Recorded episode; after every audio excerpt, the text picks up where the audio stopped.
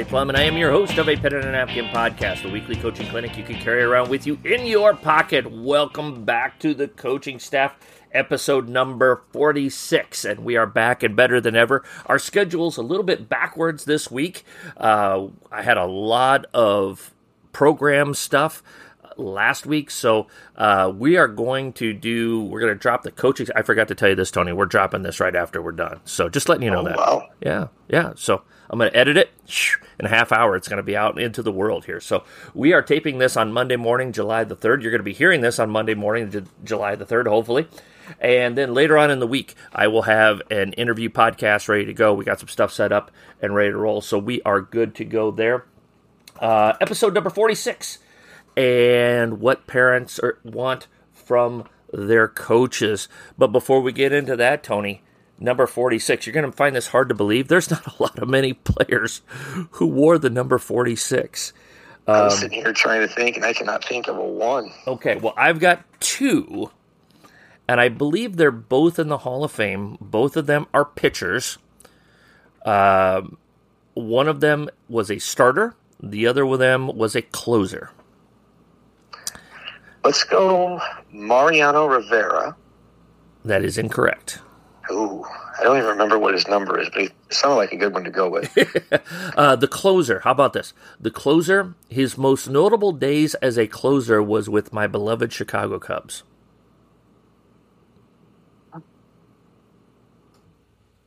Lee Smith. There you go, sir. That is one of them. There is one of them. Uh, the other one is a well-traveled starting pitcher. I believe. Let me make sure I have this correct. Uh, I believe he had a brother who was also a major league pitcher. Wasn't one of the Niekros, was it? Uh, good guess. Incorrect. Uh, Hernandez. Wasn't there like a? But he no, he wouldn't. He wasn't. He didn't meet the other requirements, so he's not going to be. I was thinking El Duque or whatever the pitch for the Yankees. Nope. Um, yeah, I'm God. This guy was a lot better. Uh, he uh, his he won 300 games. His brother won 200 games. They both won the Cy Young. Okay. Huh, huh, huh. Um. Shoot. 300, brother won 200. Cy Young. Famous for the spitball. Gaylord Perry. There you have it, sir. there you have it. Um, he was 45 when he retired. Dang. Yeah, 22 years. Won 314 games. Uh, when he retired, he was third in Major League history in strikeouts. So, um, yeah, man, 5,350 innings, fourth all time in innings pitched. cow. Yeah. Uh, last pitcher to throw 300 complete games. So, Uh, in today's baseball world. what's that? He wouldn't get to do that in today's baseball Ab- world. absolutely not. No, they, they would be shutting him down over and over again. So, yes, Gaylord Perry is our other answer. So, Lee Smith and Gaylord Perry. You got it with a little bit of help there, Tony. So, Just a little bit. We had a little bit better uh, synergy today. yes, there we go. There we go. So, um, episode number 46. Uh, what parents want from their coaches, and and Mr. Viss is getting good at this whole uh, pseudo journalism thing. This was uh, Tony's idea, and we want to give credit where credit is due. Uh, and and I did see this uh, tweet uh, come from a guy named Greg Berge. I, uh, I apologize, Greg, if I mispronounce your name. Uh, his Twitter handle is at GB1121. Uh, and he put out basically a poll of, you know, X amount of parents that were surveyed and what do they want from their coaches, uh, the, the, the people that coach their children. And uh, the top five vote getters were uh, positive role model, show that you care, uh, build up their confidence, give them positive reinforcement, and teach them life lessons. The the two lowest things were the lowest thing was winning, the second lowest thing was playing time. Uh, and so, uh, Tony, I mean, we'll we'll just kind of go with it. I think. Um, I, I would like to get to those last two because I, I think that's a little misleading. I, I that makes me uh, honestly wonder a little bit about the survey. Um, but I guess if you're supposed, I I don't know if they were ranking things one to ten. I don't know how the data was collected. I know that um, as we discussed off air, uh, one of the things that that you know the biggest thing that people complain about, uh, I tell coaches, ninety to ninety five percent of your parent complaints ultimately come down to playing time and or team placement uh, is, is usually where it comes down at uh, but uh, I, I, do agree that most parents, and I can speak from my experience as a coach, as a parent, as a parent who watched their children go through coaching experiences uh, and athletic experiences, uh, positive role models show that you care, building up their confidence, uh, positive reinforcement, life lessons. I, I really believe all of those things are what most parents are looking for. They want to see that. And then, of course, they want their kid to play a lot and they want to win as well. Uh, but uh, I don't know, just kind of your initial thoughts on this, Tony, and kind of these, these uh, survey results. You know, I look at it and it's one of those things, and again, I'm, maybe it's the sarcastic, jaded side of me. Mm-hmm. Um, but I wonder how honest the parents were because, like you mentioned, the number one complaint of parents to coaches is playing time. And on the scale of one to 10, with 10 being the high, playing time was 5.7. Mm-hmm. Um, you know, and so I don't know if they filled it out completely honest, mm-hmm. but at mm-hmm. the same time, you know, like we, like you mentioned earlier, we don't know some of the standards behind it, some of the different things that are associated with it. Uh, but the other things I do agree with. I mean, I think the parents want someone who is going to be a positive role model in their child's life. I think they want somebody that, that cares about their child. They want somebody who's going to build their, their kid's confidence up, that's going to uh, incorporate positive reinforcements. And then the biggest thing that I think that, that, that hopefully student athletes get out of sports is learning life lessons because mm-hmm. there's a lot of great life lessons that that sports teach you and some of those are it's not about you it's about the group and you know when you when you're a part of a family it can't be about you it has to be about your family mm-hmm. and so i think there's a lot of great lessons that are learned as far as being a part of the team and such but you know I think this is a, a very interesting poll mm-hmm. and one that's got some things in there, but but I just I really kind of question the bottom two things. You know, did they fill it out completely honest honestly because parents want to win. They want mm-hmm. their kids to, you know, be a state champion or win a conference championship or win more games than they lose or whatever the case may be.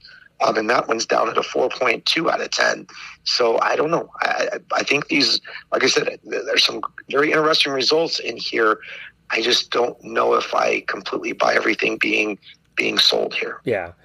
Um, well, let's go through the top five here, Tony. I thought we'd we'd kind of at least break that part of it down here. Um, you know, what are ways that we can be a positive role model? What are ways that we can show that you care? Uh, what are ways that we can build up confidence? What are ways that we can have positive reinforcement? What are ways that we can have life lessons? Um, and and I and I will say this, Tony.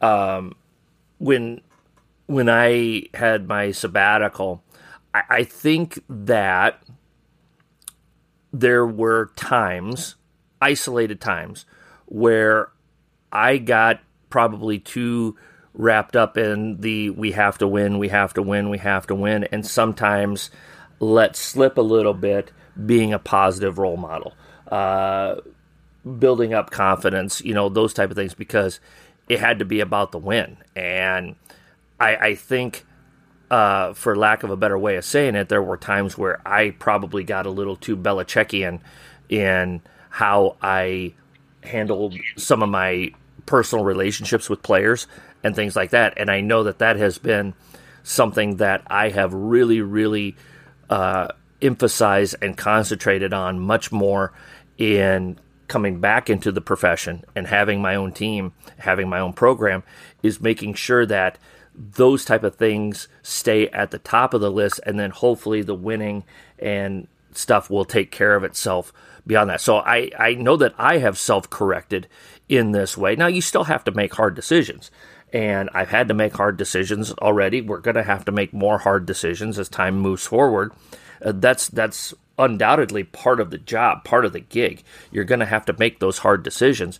And no matter how positive you are as a role model, no matter how much you show a player that you care about them as a person and all these other things that are listed at the top of this survey, uh, because you have to make hard decisions, people are going to deem you as not being a positive role model because you had to make a tough decision. So I, I, I think that uh, I guess the thing I want to lead with here, Tony, is um, you can do all of these things, and and just because you know we are in the position where we have to choose, uh, these are the five people that are on the court, or these are the nine uh, people on the field uh, for baseball or whatever sport you may be coaching that you're listening, you know, whoever is listening to this. Um, there are going to be people that are say, "Well, you don't care about my kid because of this and this and this." No, it ultimately comes down to I just did, you know, we could only fit five kids out there, or we can only fit nine or 11 or whatever the number may be for your sport. So I think that's something that you have to keep in mind as well. What do you think about that, buddy? Yeah. Um, you know, when you, when you go through and you take a look, you know, you talk about your sabbatical. I remember going from a head coach to an assistant coach. And uh, I went to Mount Vernon for a year. And one of the things that while I was there, that just kind of went back to was, hey, relationships, relationships with the kids. That's why you got into this yep. because you wanted to build positive relationships with kids. And it, like all of a sudden, it just became crystal clear again. And I would love to tell you that since that point in time, I've done it perfectly. Uh, you know, since that point, but but there's been some ups and some downs with it. But at times, with with you know games and competitions and stuff, you know, we get wrapped up. If you're a competitor, you want to win. Mm-hmm. And you just got to continue to remember and remind yourself, why did you get into this? And like you mentioned, you know, sometimes people think, well, you play your favorites. No, I've I've had some kids that haven't played before that I've really really liked a lot, yep. and I've had some kids that I put on the floor that you know to be to be honest, not a big fan of. But Correct. at the same time, you know, we were to put the five best players on the floor that give us a chance to win. And whether or not I like them is is irrelevant.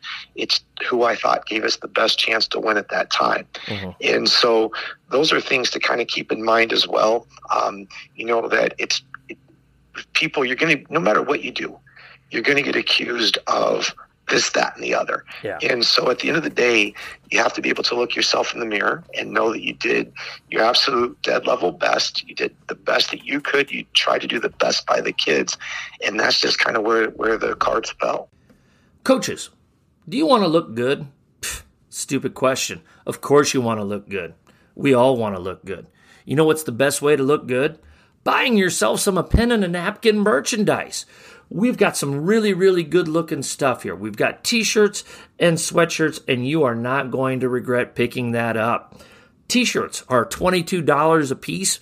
Sweatshirts are $30 a piece. If I need to mail it to you, it's just $5 shipping and handling to get this good looking stuff out to you.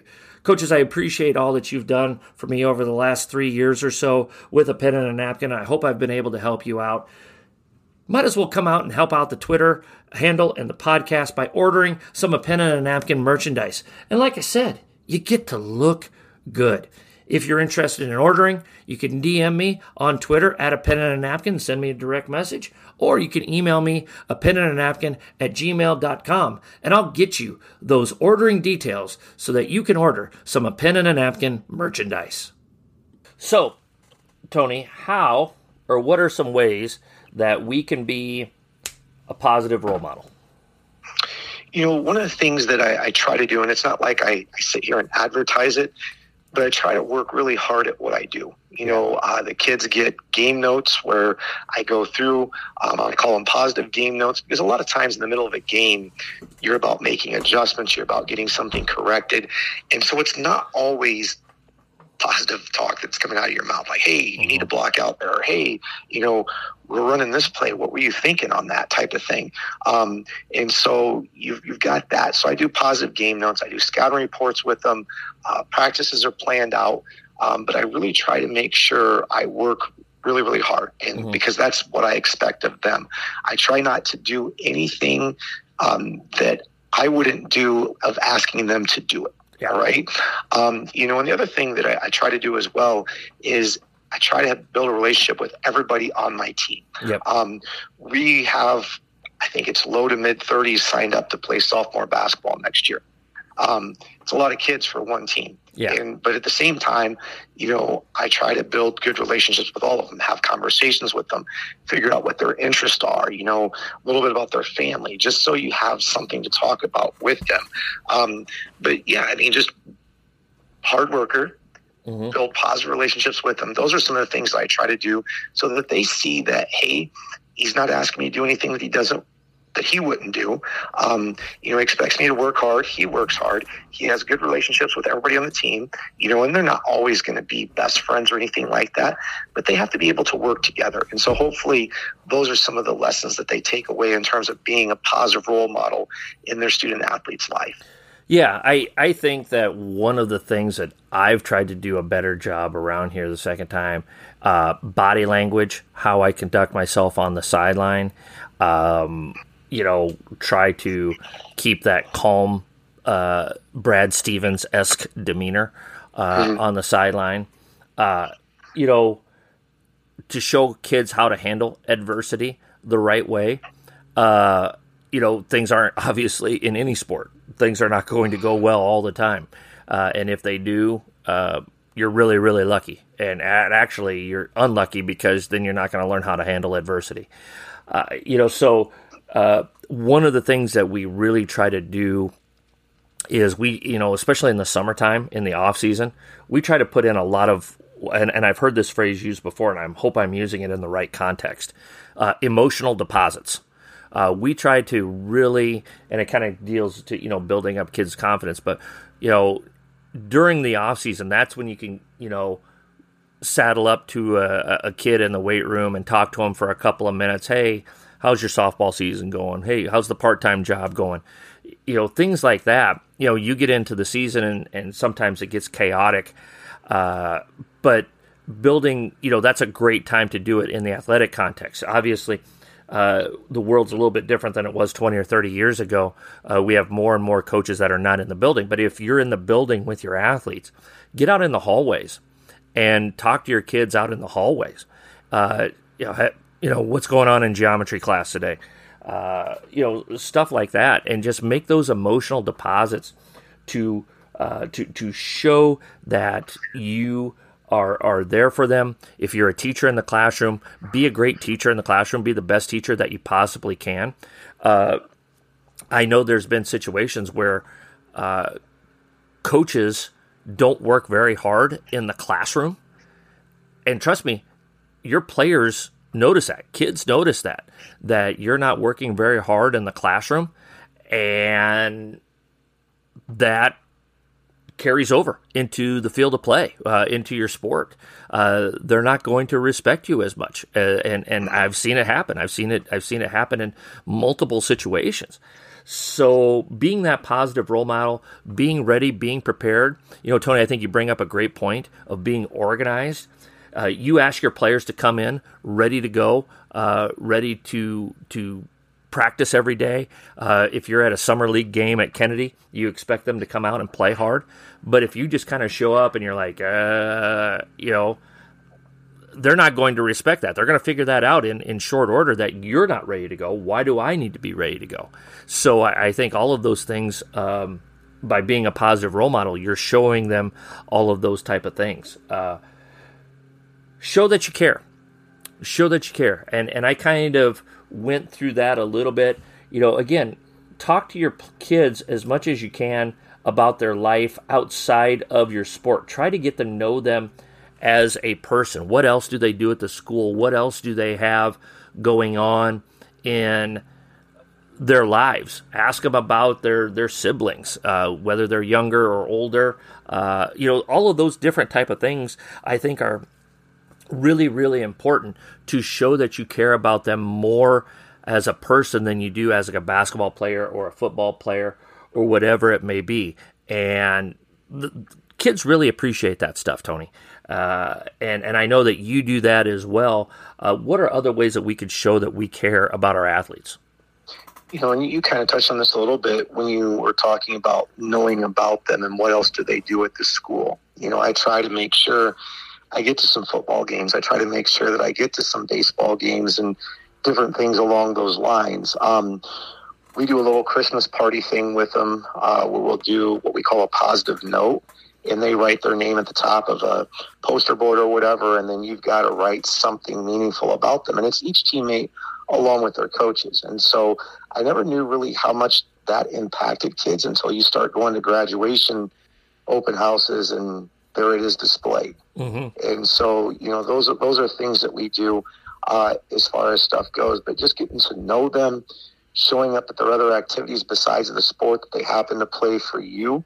Um, and it doesn't always have to be sports. Maybe they're in the play or something. Yeah. Um, and then the other thing as well, you know, is just letting them know, you know, in writing, not only verbally, but in writing, you know, things that you think about them in a positive way. But those those are some of the, the ways that I go about.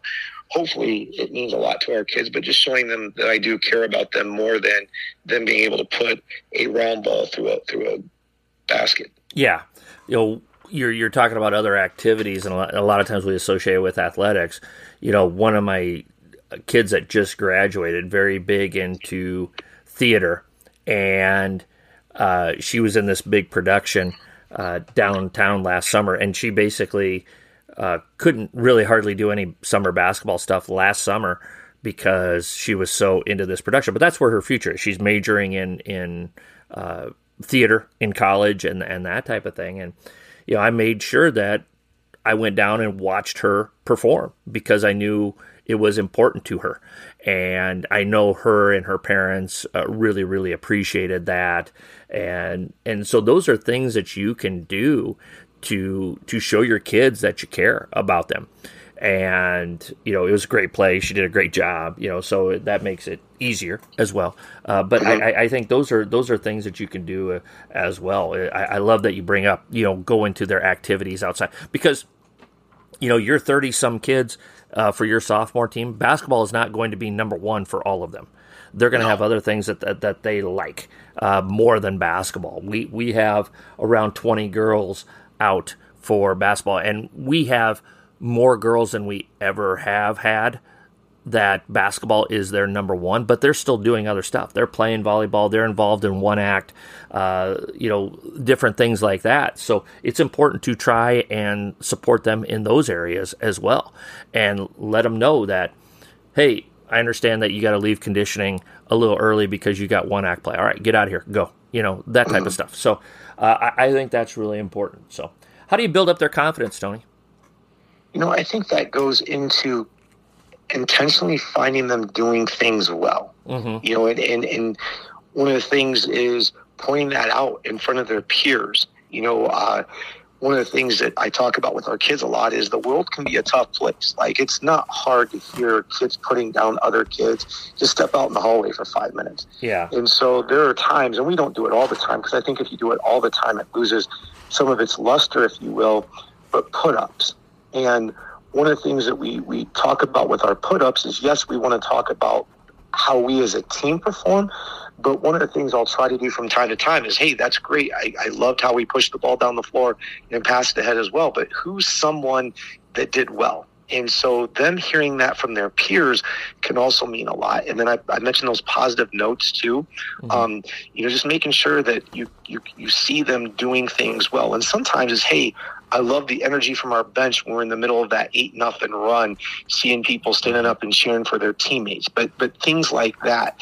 And then for some guys, um, it means the world to them because you, know they might not get a whole lot of opportunity in a game, but if you can catch them doing something well in practice, you know, just making sure that you highlight everybody, everybody gets gets some attention in a positive way. That helps build up confidence. I think both, you know, like I said, verbally and putting it in writing form as well. Yeah, one of the things that I've really tried to do, especially in the summertime, is to embrace our mistakes and our failures to show them that okay this is how we're going to take and this is how we're going to use this uh, you're in a summer league game and you're down four with two minutes left to go and there's a timeout. Hey, this is great for us. This is great for us because we're going to be here at some point during the season. So let's learn how we get through it right now. Or you're up four with two minutes. Okay, hey, this is great for us. Uh, you know, let's figure out how we're going to protect this lead. Uh, you know, things like that. Uh, you know, we we started out the, the the the summer better than we ever have. You know, we we played really really well, and then we uh, hit a game where we played really really poorly and we lost. And I told my players, "Hey, this is good for us because we're going to lose a game. We're going to lose. We're going to lose games during the season. How do we bounce back from it? What did we learn? We've been very fortunate that we've won a bunch of games in a row to start our summer. Now that we've quote unquote lost a summer game, what do we do? How do we how do we react to it? How do we get better from it? You know, what what adjustments do we need to make?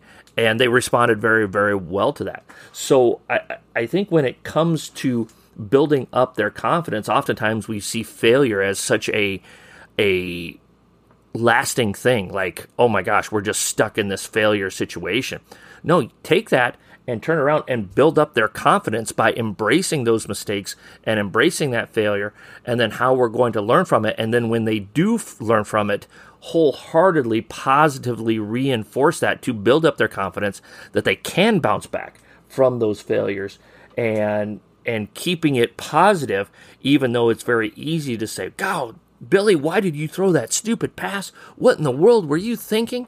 You know, so forth and so on.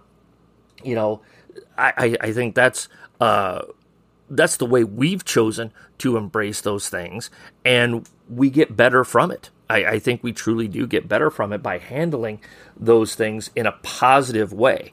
And a lot, uh, you know, I think that it's human nature to go, well, we lost that summer game, uh, 42 to 20 to, to 36, therefore we're no good, as opposed to, no, what can we take from it? What can we mine from it that's going to actually help us? Because we've got to take everything that we do in the summertime and make it be something that's going to help us whether it's a a win, I mean, and I'm using air quotes, Tony, a win or a loss in the summer, or a good play or a bad play, we're going to get better because of it. Does that all make sense? Definitely makes sense. You know, I know people get whatever with with phrases and stuff, but you know, tough times don't last. Tough people do. Mm-hmm. You know, and then you take a look at you know when you can build up some of that equity. I know the next one that you're getting into is positive reinforcement.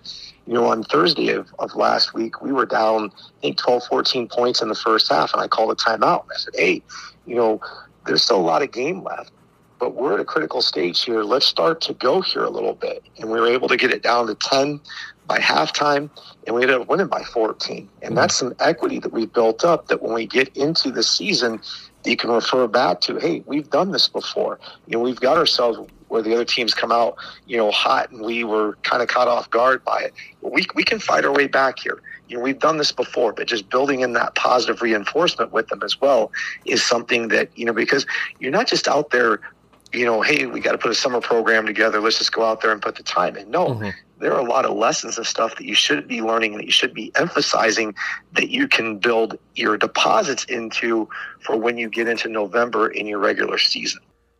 A pen and a napkin university videos are just another way that a pen and a napkin can help you become a better coach. Our university video library is constantly expanding with topics ranging from interviewing for a job to full court defense to 25 universal truths about coaching. Our university videos will help you round out your skill set as a coach and help you hone your craft. Videos are $10 a piece, with bundling options available. To order, you can DM me on Twitter, send me an email at a pen and a napkin at gmail.com, or order from our website, a pen and a napkin.com. Be sure to check out the A Pen and a Napkin video library. Yeah, you're still developing a lot of your message for the season in the summertime. And if you can walk away from your summer with a pretty good taste in your mouth, both as a player, as a coach, as a program, your kids are going to be excited about coming into the upcoming season. You know, there, there's, hey, yeah, you know what? We finished the summer on a high note and all of this was good. And Coach Viss is this and that, and and and he's great, and man, we had a great experience. Let's get ready to go. Um, I'm I'm anxious to get started in October and November. Uh, whereas if you're if you're not a positive role model, if you're not showing that you care uh, during the summer, then it's going to be hard to carry that over into the season because you know just as well as I do, Tony. When you get into the season, you start getting pulled in every different direction as, as possible, and and it's it's even more important to be a positive role model during the season to show that you care during the season. But in the same way, it's harder to do that because you have so many other distractions going on. And so again, I'm I'm going to go back to that emotional deposit thing in the summertime when you inevitably and we all do it. You you will do it, I will do it. We will make a mistake in one of these categories. At some point we're not going to be a positive role model. At some point we're not going to show our players that we care about them as much as we truly do care about them down the line. But if you've made emotional deposits with your with your players, with your parents, you can come back and say, "Hey, you know what? I acknowledge my mistake. I hope you see that this is not truly who I am. Uh, I, I, I sincerely apologize. I, I slipped up here. Please understand that this, this, you know, it's not going to happen again." Type of a deal. Uh, I think that's important to emphasize as well. Hundred percent. You know the the whole emotional deposit because you get in the middle of the season and you get squeezed a little bit more. Like right now, our schedules, you know, with being educators, uh, we're not teaching right now, and nope. so it's a little bit more free. And so we go in and we're not worn down ourselves. And all of a sudden, you get in the middle of the season, and you've got this lesson you got to get ready for, and you got to do this thing here, and maybe you got to do something with the media or whatever the case may be, and things aren't going as well as what you need it to or want it to, and then you kind of snap a little bit. And yeah, if you build up that emotional deposit, like you said, you can go back, hey, I wasn't modeling it the right way. This is the way I should have done it. This is the way it will be done going forward. And like you said, you've got that that good goodwill, if you if you will, built mm-hmm. in there, and the kids are more likely. Hey, it was it was okay, coach. We all we all come up short from time to time. Um, yeah, let's let's let's let's just do it the right way going forward. Mm-hmm. How do you teach life lessons through athletics, Tony? You know, I hope everything that we do is about that because I think that's truly the, the biggest reason why athletics are there is to help teach life lessons because, you know, like we've been talking about, things aren't always going to go well. They're not always going to go smoothly. And that's kind of how life goes. Life is more like a roller coaster. It's not this, you know, flat, easy, smooth ride all the way across. It's not a case of, you know, if bad things are going to happen. It's a case of when bad things are going to happen. And how we model that, how we work through that with our players can teach them a lot about things. And then you can show, hey, if we work together and we work hard, we can accomplish things that otherwise individually we would never be able to do. And again, you're modeling that as being part of a family and families needing to work together to pitch in to do things in order to get things accomplished. And then, you know, also helping them to realize it's not about you. You know, and there are times, don't get me wrong, that, that things are going to be about them, like birthdays and promotions and graduations and different things like that but the vast majority of the time it's not about you. And you can't make it about you because with being a part of a family you have to be others focused. And i think it, being a part of a team helps teach some of those life lessons. And again those are just a few of the many life lessons that, that athletics teach in general. Yeah. The uh, you, you, athletics mirrors life. And very much. you know on a team when we'll use our sport basketball you're going to have probably on most teams one or two kids that are your leading scorers pretty much every night out. Uh, you know, if you're lucky to have a really, really balanced team, you're probably a pretty doggone good team. Uh, but when you get into a job, there's going to be one boss, you know, and, and there's there's only usually one boss uh, and not everybody gets to be the boss. Not everybody gets to make the decisions. Sometimes, you know, a lot of times you have to roll with what's done, and you may you may agree with it, you may disagree with it, but you've got to figure out how to make it work. You know, things like that. Those are things that we talk about all the time. Um, we, you know, we talk a lot about roles. Not so much in the summer because we want to keep it open for our kids to develop their own roles, to let it happen organically. And then as we get closer to the season, as we get into uh, especially the first couple of weeks, we kind of leave that open ended until uh, about the second week of practice, late in the second week of practice. Then we really start narrowing down roles to give everybody an opportunity to establish their own role. And then we kind of take a look at the uh, field and we say, okay, hey, uh, and, and I've used this before on the pod. We tell our kids we know uh, you need to know, accept, embrace, and excel at your role. And your job as the boss, so to speak, as the coach, is they need to know their role. Then it's up to them to accept, embrace, and excel at their role. And the same thing goes with with the job. You know, uh, you're you're going to have people that are janitors. You're going to have people that are going to be CFOs and CEOs and COOs. You know, you've got to find your role and you've got to do your best at it. And and so we talk a lot about that. We talk about setbacks and how you're going to have setbacks in life. I believe you mentioned that, Tony. So I, I, I think there's so many ways that you need to explain when good things happen, how this fits into life, and when bad things happen, how it fits into life, and how again, um, the old Dwyane Wade commercial: get you know, get knocked down seven times, get up eight. You know, you got to keep getting back up, and I think that's some of the greatest lessons that athletics teaches us. One hundred percent. You know, when you were talking about roles, in order for your team to be successful, everybody has to fill their role in order for your family in order for your business in order for whatever other you know thing that you fall under everybody has to do their role. And i think those are all great lessons that you can incorporate incorporate in there from from the world of athletics. Yeah. Um what about here are we, we we talked about a little bit earlier the two lowest things on this um, on this survey were winning and and playing time, and you and I both kind of had a little bit of uh, uh, a little doubting Thomas, I guess, uh, about that. Tony, what I mean, what do you think?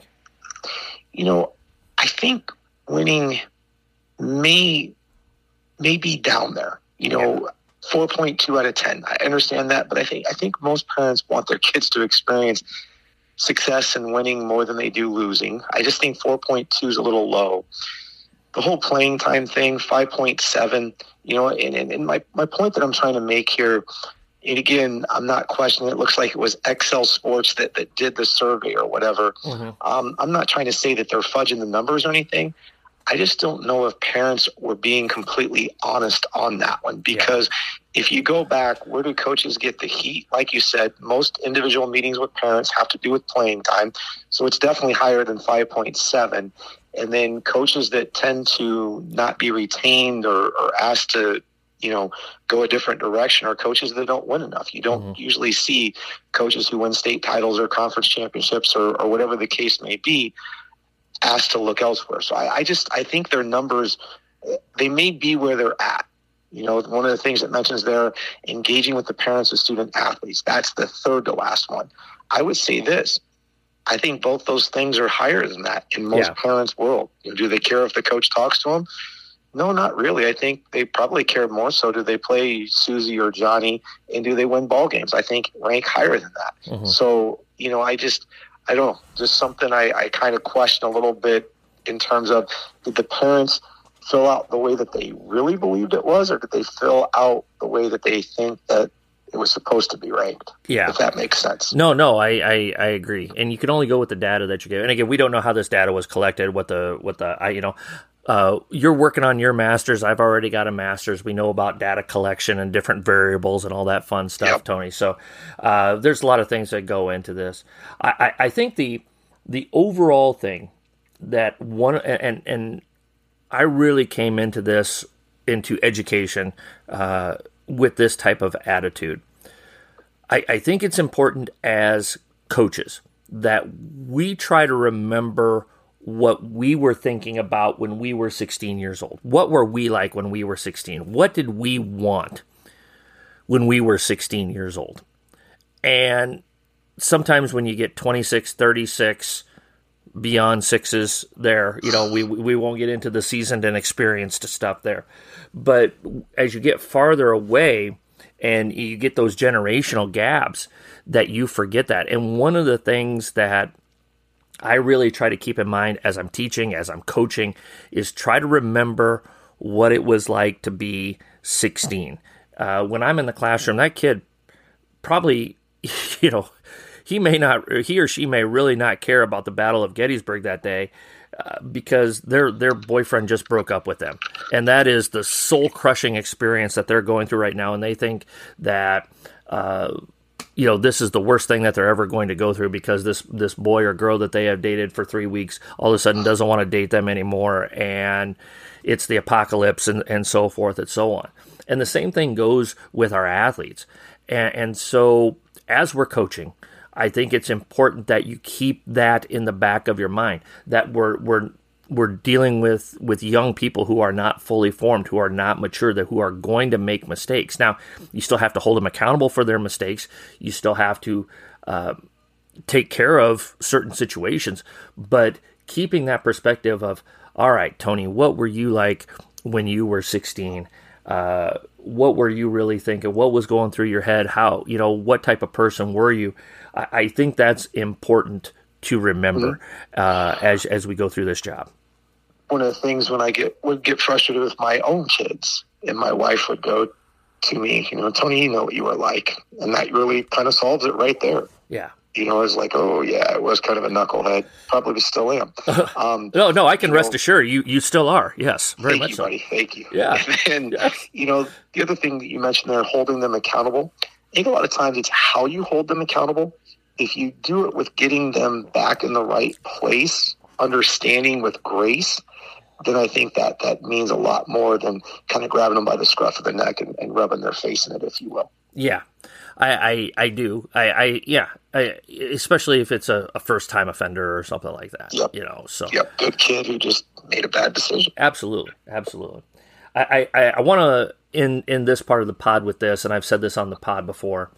Uh, and my dad, uh, very early in my head coaching career, gave me this quote, and it's something that's that's stuck with me.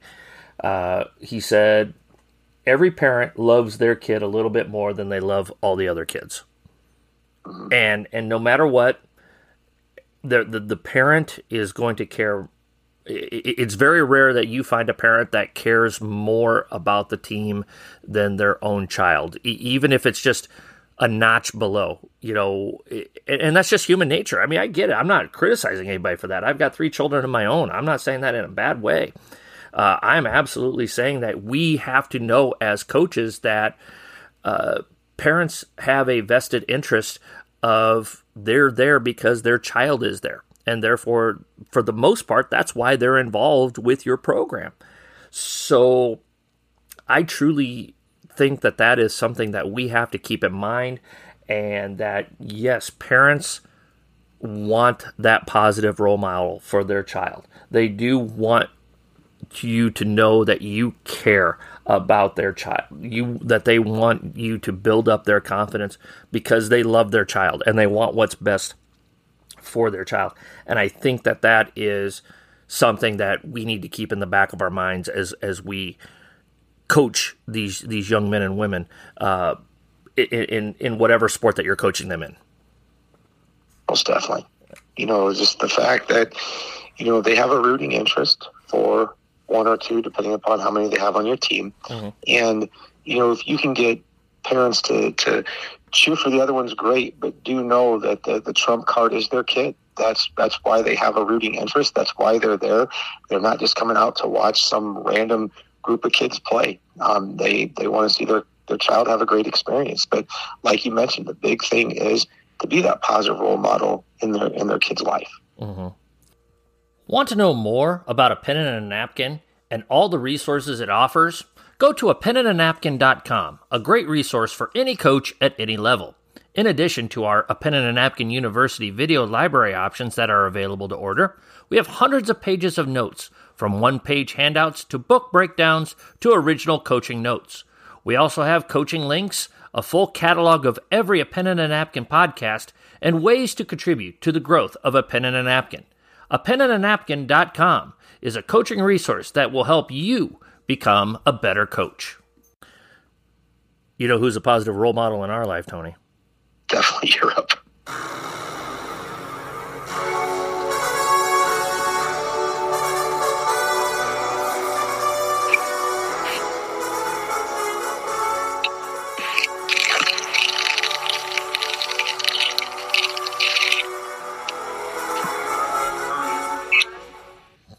Is without a doubt it's Europe, Tony. I mean, there's that's a no brainer right there, buddy. So uh, slam dunk.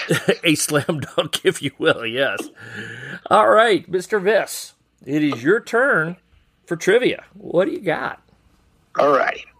So the WNBA has had the most number of players score 40 or more points this season. Uh, Rhyne Howard from the Atlanta Dream, and I hope I'm saying her first name correctly, is the most recent. Mm-hmm. Like I mentioned, it is a record. How many different WNBA players have scored 40 or more points this season? Six. Incorrect. Too high or too low? You are too high. Oh, really? Four. Incorrect. Too high or too low? I can't give you that answer.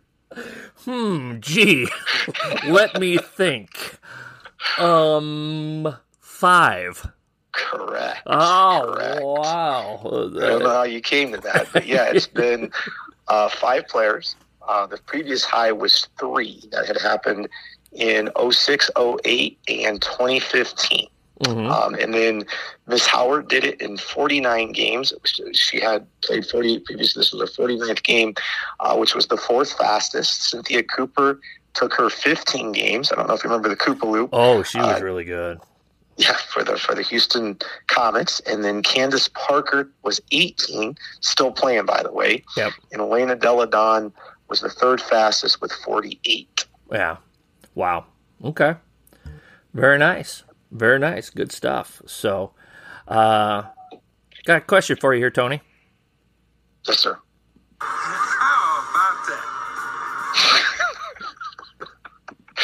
Mel Allen. there you go. It's time for this week in basketball.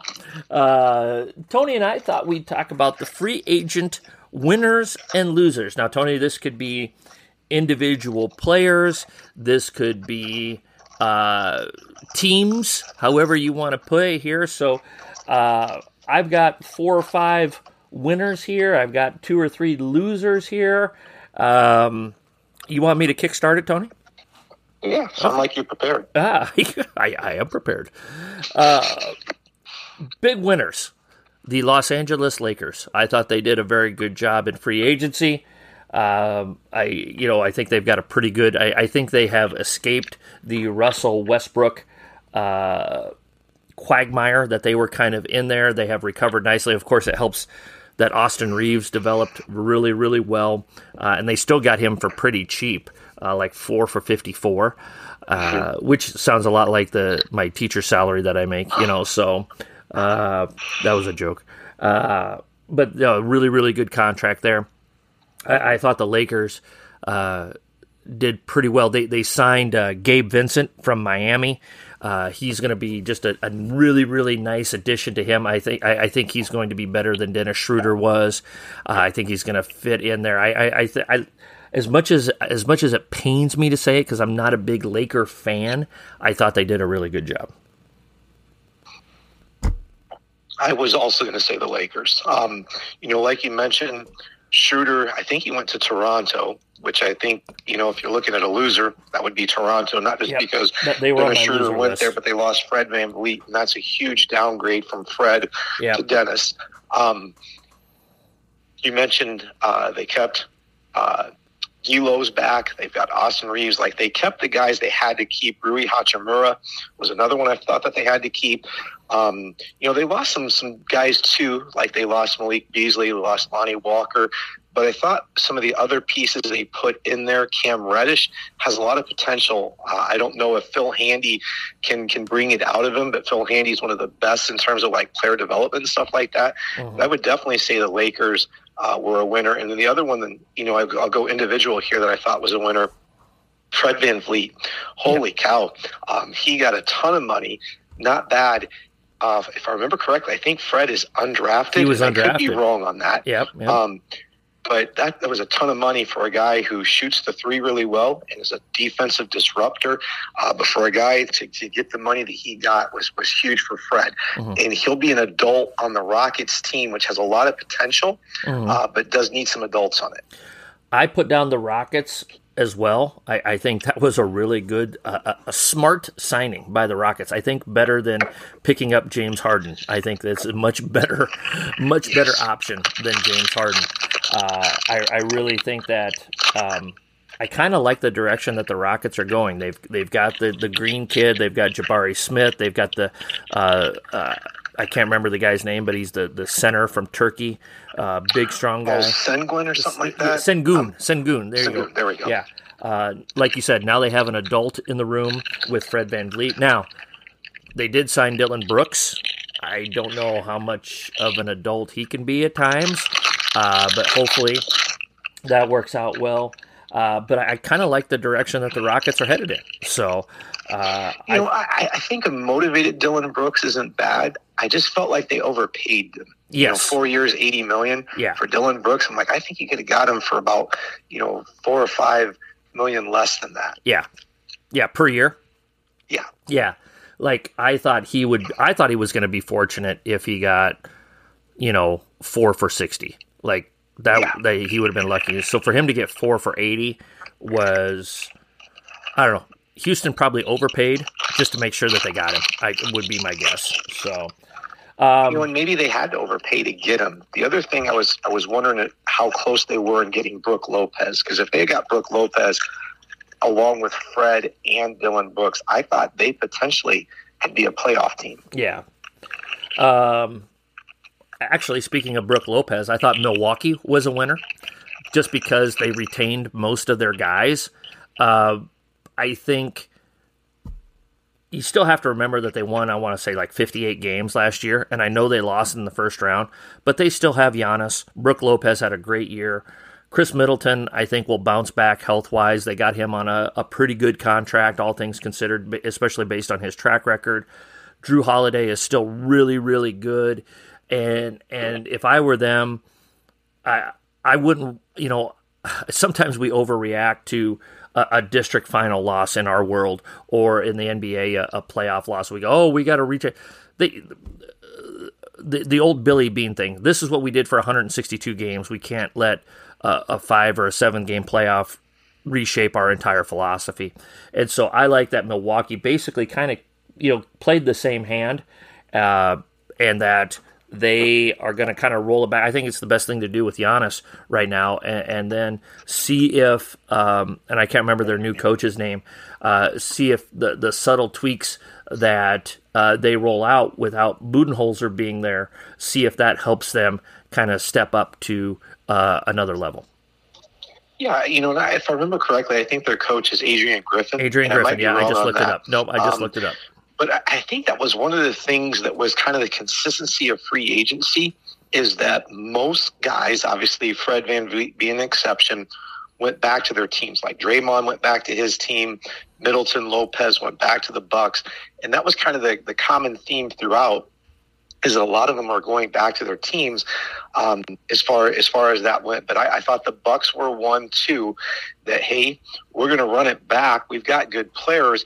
Maybe we just need a guy that's different that's playing the cards. And mm-hmm. nothing against Budenholzer. Obviously, they won the title under him, but even you know with winning the title, there were times, at least the media made it sound this way, that maybe they won it in spite of him. Um, uh-huh. You know, as far as things go, and I don't want to question Budenholzer. I don't, I don't know him or anything. I didn't really follow, you know, his, his strategy and stuff like that. But you know, get a new voice in there. Let's see how, what he can do with the locker room.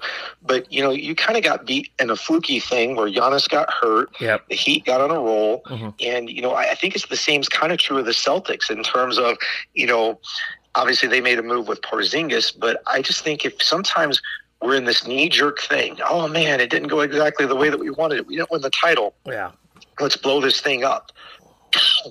but there are times to blow it up. Like I agree with Portland looking to trade Lillard. I think that's the right move because you know you got Scoot, you got Shaedon Sharpe or Shaedon Sharpe, you've got Anfernee Simons. Um, but I, I, one of the things I, I didn't agree with on them.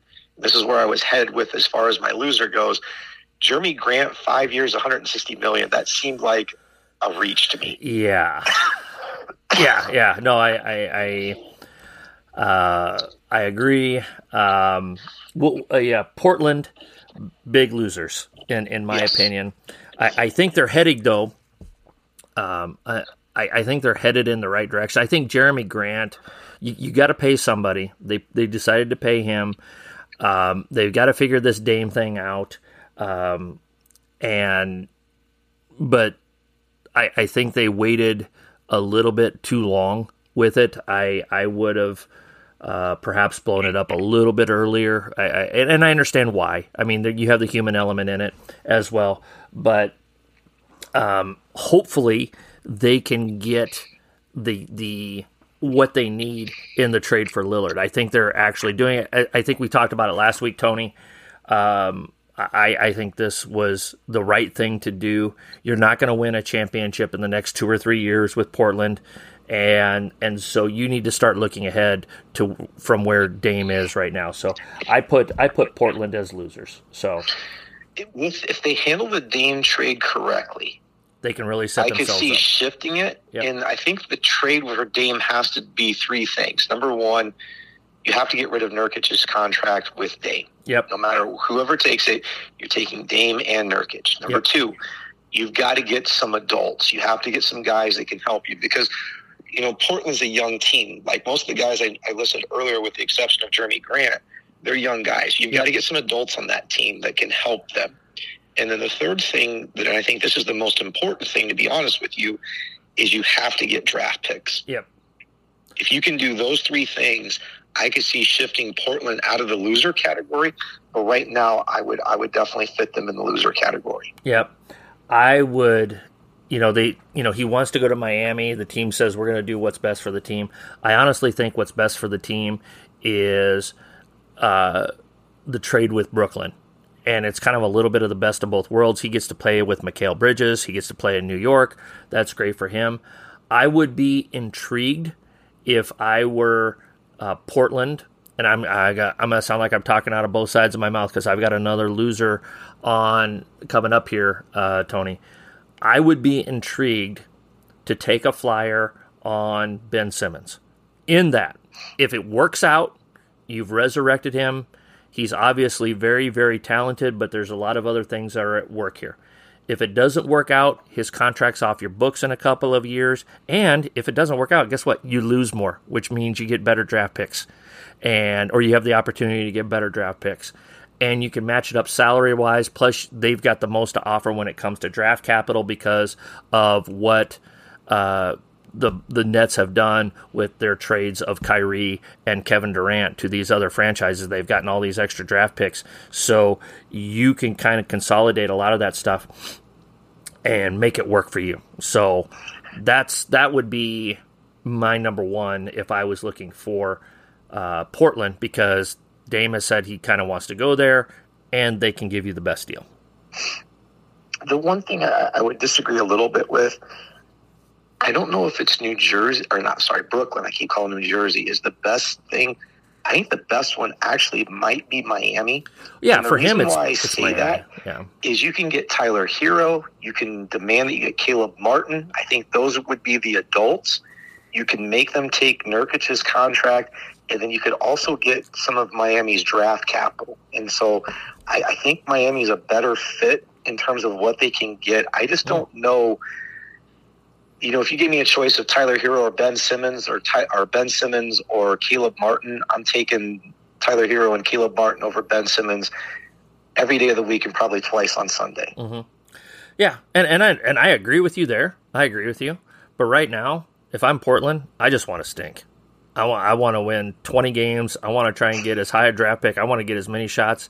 I, I, I don't want to completely bottom out per se. I want to bottom out for like one year, let these young guys develop, so forth and so on, and then start building it back up. Uh, that that would be. And if you get Tyler Herro, that could be the difference between you getting the number one or number two pick and the number seven or eight pick. You know, so that's that's where I'm coming from on that one. Because Let me ask you this okay, controversial topic I'll, here. I'll allow you to ask me a question, Tony. What do you think of Dallas signing Kyrie for three years, 126 million? Uh, they they are in my uh, uh, they are my last loser. So how does that answer it for you?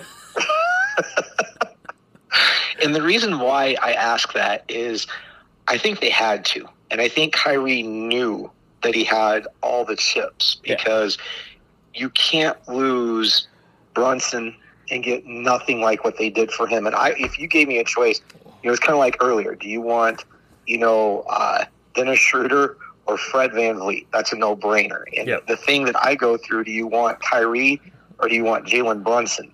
I want Jalen Brunson. Oh yeah, oh yeah. I I would. It wouldn't just be a ten foot pole that I wouldn't touch Kyrie with. It would be a twenty nine foot pole I wouldn't touch him with.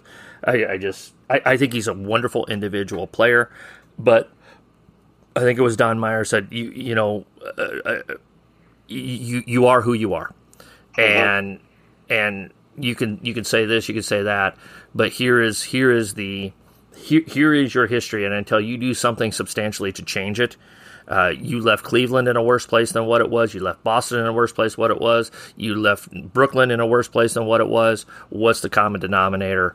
Uh, you know, so I he to me he's radioactive. Uh, I'm worried about building a team. I'm not worried about collecting great talent. I'm worried about building a team, and so far, uh, he has not proven. And, and yeah, I know he hit the shot. Those of you, I, I know he hit the shot. I know he made the shot against Golden State, uh, but that was LeBron's team. That was LeBron's team, and ever since then, it has been nothing but, you know, just whether it's big things or small things, uh, personal or professional, it's just it's just been toxic. So, and I'm I'm much more of the Popovich, uh, you know, get over yourself. I'm not here to, to babysit you. I can't I can't stay up at night worrying about, especially when we're talking about adults. And so that's my that's my Kyrie take. So Okay. Um, another winner, and then I want to ask you one more question. Then I'll. I- I'm good with our, with our this week in basketball. But my other winner is Bruce Brown. mm, Um, you know, you go from a guy who made just shy of eight million dollars a year with the Nuggets, and he ended up over twenty million dollars a year going to the Pacers. And I think he's going to enjoy playing with Tyrese Halliburton. Mhm. Um, you know, a guy that was twenty and ten for the Pacers. Um, so I, I think he'll have. I think that'll be a really good, really good uh, enjoyment fit for him to play with them. Obviously, they're not going to win as much, but here's the thing: Do I go back and play for seven million, or do I get twenty-two million and set myself up for the rest of my life? And so I, I, I look at Bruce Brown as a really big winner that bet on himself and and came out on the right end of things. I had Indiana on my list of winners as well, Tony. I, I like. I think Portland needs to copy what Indiana's doing. Essentially, you know, uh, yeah, kind of kind of bottom out a little bit, make a couple of smart trades to fit your market. Uh, they, you know, they retained Myles Turner after he was on the trading block for how many years? Uh, kind of, uh, you know, so there, there's your kind of Jerami Grant guy. Uh, they have Tyrese Halliburton. They got Bennedict Mathurin, who had a really nice rookie year, and he should be better his second year. Um, they they did a, a very strategic signing of Bruce Brown. They traded for Obi Toppin, which I've always liked him. Uh, nice. I mean, he's not going to be an all star, but he's going to be a very nice role player. Long, athletic, can shoot the three a little bit. Really likes to get out and run. Halliburton's going to make him look better. You know, I, like the direction that the Pacers are going in. Now, again, they're not in position. They're not in position to win the Larry O'Brien Trophy this year or even next year, but they're moving things in the right direction, and they've got a really good coach in Rick Carlisle. Um, so they they were on my list of winners as well, my friend. You know, when they traded Chris Duarte, uh, he had had a really good rookie year, had a sophomore slump last year. I think some of that was not playing with Sabonis, and they Mhm. traded him to Sacramento. Um, the other thing that kind of jumped out at me a little bit, they brought in some EuroLeague guys. Uh, Sacramento got a, I think, the EuroLeague MVP, Yep. and then also Oklahoma City signed a really uh, highly decorated EuroLeague veteran as well. And so I'm interested to see how those guys uh, hop in and play this season. Yep. Yeah, those you know, we obviously uh, our our European scouts haven't given us much on them, Tony. So we, uh, you and I personally, are not very familiar with them. But uh, I, I think that's you know, you know, Sacramento is you know that's a, a, a model Portland needs to follow. Again, just building through the draft and smart player acquisitions. You know, you're you're not going to get Durant to sign there as a free agent. You're not going to get Jimmy Butler to sign there as a free agent. So what do you do? You build with depth and and smart smart moves, forward thinking moves. So, um, You ready for my question? I'm ready, buddy. What do you think of Utah as a dark horse for Lillard? I don't doubt it. Um, I'm, I'm gonna I'm gonna answer your question with another question, and I think I had a trade worked up for this that I did not put on Twitter. How about Dame to San Antonio? He loves Popovich and uh, Bobby Marks, who seems like he's on ESPN all the time now with the whole trade thing and the salary cap and all that. Yeah. um, had a trade worked out where he could go to San Antonio. The only thing I would say with that situation, I mean, you get him and Victor together. Um, I just, I mean, if Dame wants to win a title, I don't think the Spurs are the are the route to go. Mm-hmm. Uh, yes, I figured out a trade machine success here. Uh, Omaha's own Doug McDermott and Keldon Johnson for Dame Lillard. Uh, the Spurs would go up eight wins with that with that trade. So, um, another Dame trade that I had, uh, Trae Young for Dame up front. That would uh, Atlanta would have five more wins than what they had last year. Uh, the Clippers one, I thought that was interesting. Eric Gordon. Now he's not. You can't have that anymore because he signed with uh, Phoenix. Um, no, wait, maybe he didn't. Yeah, he did go to Phoenix. He did go to Phoenix. All right. Yep. Uh, so I had him, Marcus Morris, and Robert Covington for Dame. Uh, LA would go up 16 wins if that was the trade. wow. Yeah, so uh, that's according to the trade machine. Uh, ben Simmons, Ben Simmons for Dame Lillard. Now this is according to the trade machine, Tony. The Nets would go up 16 wins with Dame instead of Ben Simmons. Hmm. So What did you What did you think of Phoenix? I don't like it. Okay. I, I don't like it. Uh, I think Booker is awesome. Uh, he's so good. He is so good. He would start at Cedar Rapids Kennedy. Um, A bench guy. Yeah, yeah. Uh, I think Durant is is great, um, and I, uh, you know, I think those two guys are awesome. And then, but but I think I said it last week. Uh, going back to 2008, we we always talk about the the big threes, and the big threes have not worked out as often as people would like to think that they do. Um, it- you know, kind of the the best model is two stars and a bunch of depth. Um, agree. You know, and and that seems to be more consistent. Or if you're like a Toronto, they had one star with an uber amount of depth. With I mean VanVleet, Siakam, Gasol. I mean, just loaded depth. Lowry. Um, you know, you go three stars, y- you have no room for real depth, and unless and and you know when LeBron and Wade and Bosh won it, LeBron and Wade were at the peak of their powers. Well, Durant's not at the peak of it. He's still really, really good, but he's not at the peak of his powers, and he's injured a lot. Brad Beal is now no, no longer really at the peak of his powers, and he's been injured. You know, so I, that's why I don't like it. By the way, I know you had thought about Tyrese Maxey being in a trade with the Sixers. They have come out and said that he is untouchable. Oh, wow. Breaking news on a pen and a napkin, Tony. Tyrese That's what I Maxey- do. Yeah, it's what you do. That's uh, I got to send some more Arby's coupons your way, buddy. so you just got a pay raise. So, Sweet. uh, well, hey, all right, let's let's let's end on that here. Tyrese Maxey, untouchable. We're going to wrap up episode 46, what parents want from their coaches. Hopefully, folks got a lot out of this podcast. Uh, hope uh, people enjoy here. Like I said, we're turning this around. This is probably the quickest I've ever turned around a podcast, Tony. This is going to be up and live in about a half hour. So, I'm going to be checking. yeah, yep. So, uh, really, really good stuff. Anything to add here, Tony? I'll give you the last word. You know, I, I, just can't emphasize enough the importance of being a good role model for your players. I Mm-hmm. think that's something. If we didn't get anything else today, that's that's the that's the big takeaway for me. Yep, and that'll buy you some time when you when you inevitably make mistakes, and we're all going to make mistakes. Even seasoned and experienced guys like you and I, we're going to make mistakes. I And make more than my fair share. yeah, absolutely, you me as well. So, uh, folks, I hope you've enjoyed episode forty six. Check out all our stuff at a pen and a napkin.com. We got a lot of good things coming up here. Uh, again, we're kind of flipping the script here this week. We're going with coaching staff on Monday, Thursday, or Friday, probably Friday morning. We'll have our interview podcast. Got some things planned for that. So, should be really, really good. So, coaches, as always, let's be sure to hone our craft one day at a time.